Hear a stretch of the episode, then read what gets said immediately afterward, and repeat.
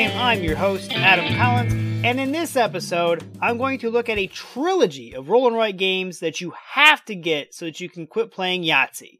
I have nothing against Yahtzee. I've been playing Yahtzee with my parents over video conferencing long before the COVID pandemic started. What inevitably happened, though, each game was that the son would be interested for the first two, three, maybe four turns. Then, during the downtime between his turn and his time to roll again, just became chaotic. He'd run around the house and it was hard to get him back focused on the game. This led me to find another game to play with his grandparents. We played some roll for it, but still, there was downtime when it wasn't your turn. Now, the son and I watch a lot of board game channels on YouTube, and a host mentioned a third game coming out in a trilogy. This sparked another memory of a different episode of a different channel talking about games you might like if you like Yahtzee. Turns out, both hosts were talking about the same trilogy, a trilogy unofficially called the Clever Trilogy. Designer Wolfgang Warsch was nominated for the Connoisseur Game of the Year for the first game in the trilogy schön clever, or That's Pretty Clever. He did not win, however, he lost well, he lost to himself for the Quacks of Quedlinburg. Anyway, I do what I do best, and I went out and bought the game and the second game of the series, Doppelt so clever or Twice as Clever, immediately.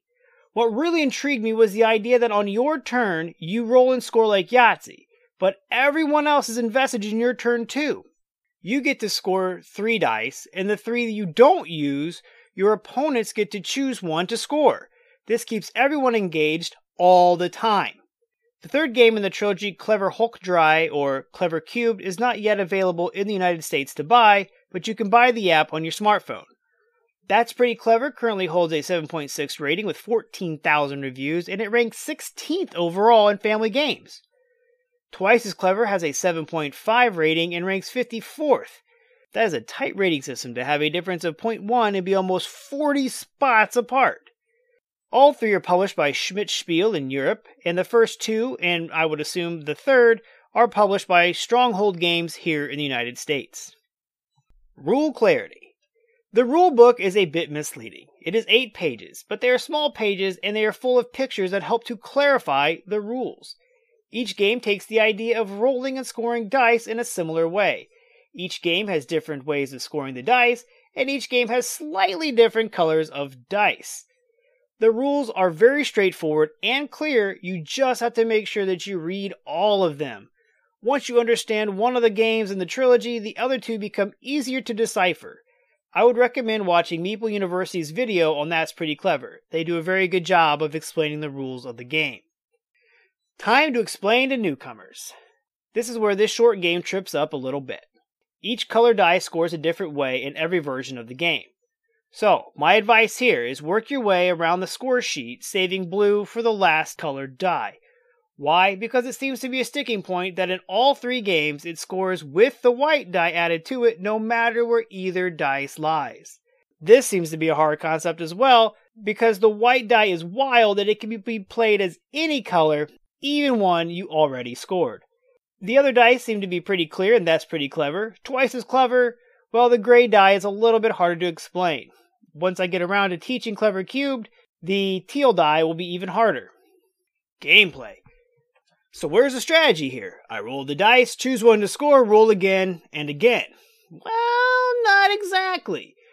First, make sure everyone has a score sheet. I know you're going to get sick of hearing me say this, but just laminate a set. Now that everyone has a score sheet, the first round can begin. Everyone gets a free re-roll at the start of round 1. To illustrate this, mark off the circular symbol under the 1 at the top of the page and circle the first ring to the right of the matching symbol. The first player will roll all six dice, and here's where the strategy begins.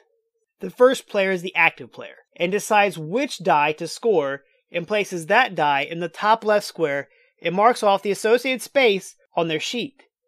But any dice of lower value are lost to the silver platter, which is cleverly printed as part of the box insert. The active player repeats this process up to two more times, playing a total of at most three dice. It is possible to only score two or even one die if you need to score that die so badly you're willing to lose all the rest of your dice. The remaining three or more dice are now available to the passive players, and the passive players are everyone else. So, as the active player, you have to choose which die is best for you, loses you the least amount of dice or dice you can do without this round, and hopefully you do not leave anything too great for your opponents to choose from. As the passive player, you get to select any of the dice from the silver platter and score it as if you rolled it. It is not first come, first serve, so every passive player can choose to score the same dice. If you cannot use any of the dice from the silver platter, and this does happen, Brad, you can then select from any dice on the active player's card. Once everyone has done this, check for anyone to use a plus one that has one and they want to use it. This is a bonus that can be unlocked or achieved during gameplay. This allows the owner of the plus one to cross it off their track at the top and then use any of the six dice they want to as if they rolled it. This can even be done by the active player. A player can use multiple plus ones on a single turn as long as the one rule is not violated, which states you cannot use a plus one on the same die twice. This is where even more, and in my opinion, the real strategy lies. When placing the dice on your turn or using the silver platter, you must be on the lookout for chain reactions. For instance, you might be able to take the green 4 off the silver platter, unlocking the plus 1. Then use that plus 1 to use the blue 5 off the card to score the 11 in the blue section, unlocking the purple 6. That gives you a free mark in the yellow section that you can then use to finish off the second row in the yellow section for the orange 4. Whew! All that because you took that green 4. Each player plays each round. At the start of the next round, for the first four rounds, a new bonus is unlocked for everyone. This bonus is immediate in every version other than the base game. There is even a bonus for unlocking all the rerolls, plus ones, return dice, etc. bonuses in the top. The game ends once the last person places their last die, and then all the passive players place their last die. And then, of course, all the final attempts at long chains and point grabs and all the plus ones have been used up has happened. Then, each game scores slightly different, but the key to know is that each color scores its own points. But there are six scoring boxes and only five scoring sections, you ask. Well, during the game, you can unlock red foxes. I prefer to call them wolves. I mean, the designer's name is Wolfgang. But anyway, to score the red foxes, you add up how many you have and multiply it by the lowest single box score you have. But beware, if you do not score any points in a color, and that is highly possible in the yellow section, zero times anything is, of course, Zero. Also, if you neglect a color, then you can unlock three foxes and work so hard to do so, but they're only going to be worth six measly points each for a total of 18 points. The highest score wins the game, and in case of a tie, it is the player with the highest individual box score that wins the game. Replayability. Obviously, this game has high replayability. Yes, there are dice and a high amount of luck. One game, my buddies and I could only roll a green one, so we were forced to keep using our white die in the green section in order to advance on that track. It is the strategy and the decisions that you must employ that make every game different. Artwork. This is an abstract game, so the artwork is minimal to non existent. The graphic design is way more important to these games. But with the different colored dice in the different color sections, at least the score pads are pretty to look at. Component quality.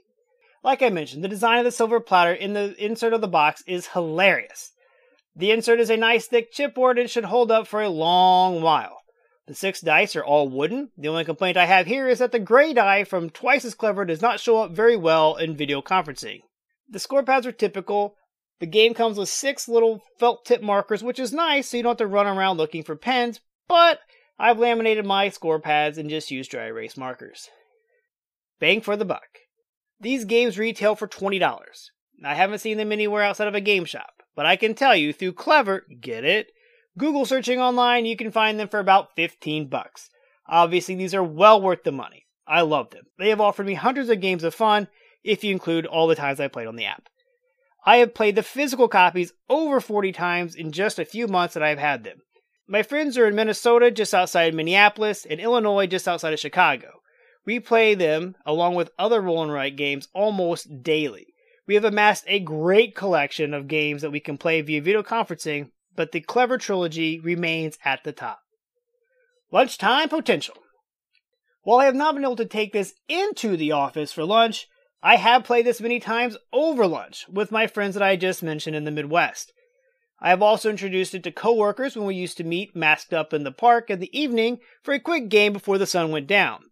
The game takes about 30 to 40 minutes, so there's no threat of stretching past the lunch hour. Other. There are apps for your smartphones for these games. If you love these games as much as I do, you will want these apps. They will help you to get better and teach you to see chain reactions. Plus, as of February 2021, it is the only way to play the new Clever Cubed. Expansions. Okay, so these aren't really expansions, but that's pretty clever, and Twice as Clever have what is called the Challenge Board. They are different scoring sheets that use the same dice, the same scoring ideas, but change them just slightly. For instance, in the original game That's Pretty Clever, the purple section requires you to continually score a larger number or reset at 6. For the challenge board, you have to score smaller and still reset at 6. For the green section, the numbers that you must score equal to or higher are now out of numerical sequence, but you get bonuses faster because the higher numbers are coming at you earlier. While I've yet to find these score pads for sale in the US, they are posted on Board Game Geek. In summary, what started off as a way to keep my son engaged for a game of Yahtzee has really grown into a new obsession for not just me, but for my friends and coworkers alike. I bought this game for my sister for her birthday, and we play it over the internet together. She's even joined in a couple times with my friends. These games are amazingly accessible to people that like Yahtzee. Like I said, I got my parents to play the game. My coworker bought a bunch of sets to give out at Christmas. She gave one to her niece so they can play together over the internet. For the times we are currently in, Wolfgang Warsch has given us a way to still play games together and one that does not require a lot of computer savvy. At the end of each game, if you didn't win, you just want to erase your board and try again. If you did win, you want to play again and try to score higher. That's the feeling that these games elicit, the feeling of wanting to play them again and again. You can reach out to me on Facebook at facebook.com slash eatlunchandboardgame and as always, feel free to email me at eatlunchandboardgame at gmail.com. And just remember, keep building those bridges.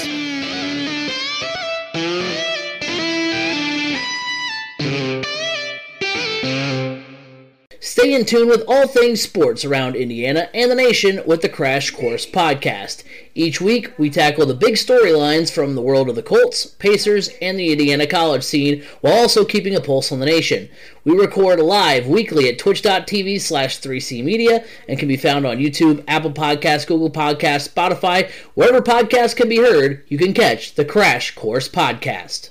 Average Joe's Gaming is a weekly podcast brought to you by us. I'm Joe. I'm Tom. We talk about all things game related. In this hour long podcast, you'll discover what has arrived in the game room, which Funko Pop Tom just could not resist, and maybe, if you're lucky, we might get around to talking about games. Might. Tune in weekly. You can find us on all of your favorite podcast formats. When you're gaming, why not be comfy? Go over to supportplayer.org click on the cards, pieces, and dice to get some merch. These t shirts are some of the most comfortable I have ever worn. That's supportplayer.org, and there's a link on eatlunchandboardgame.com.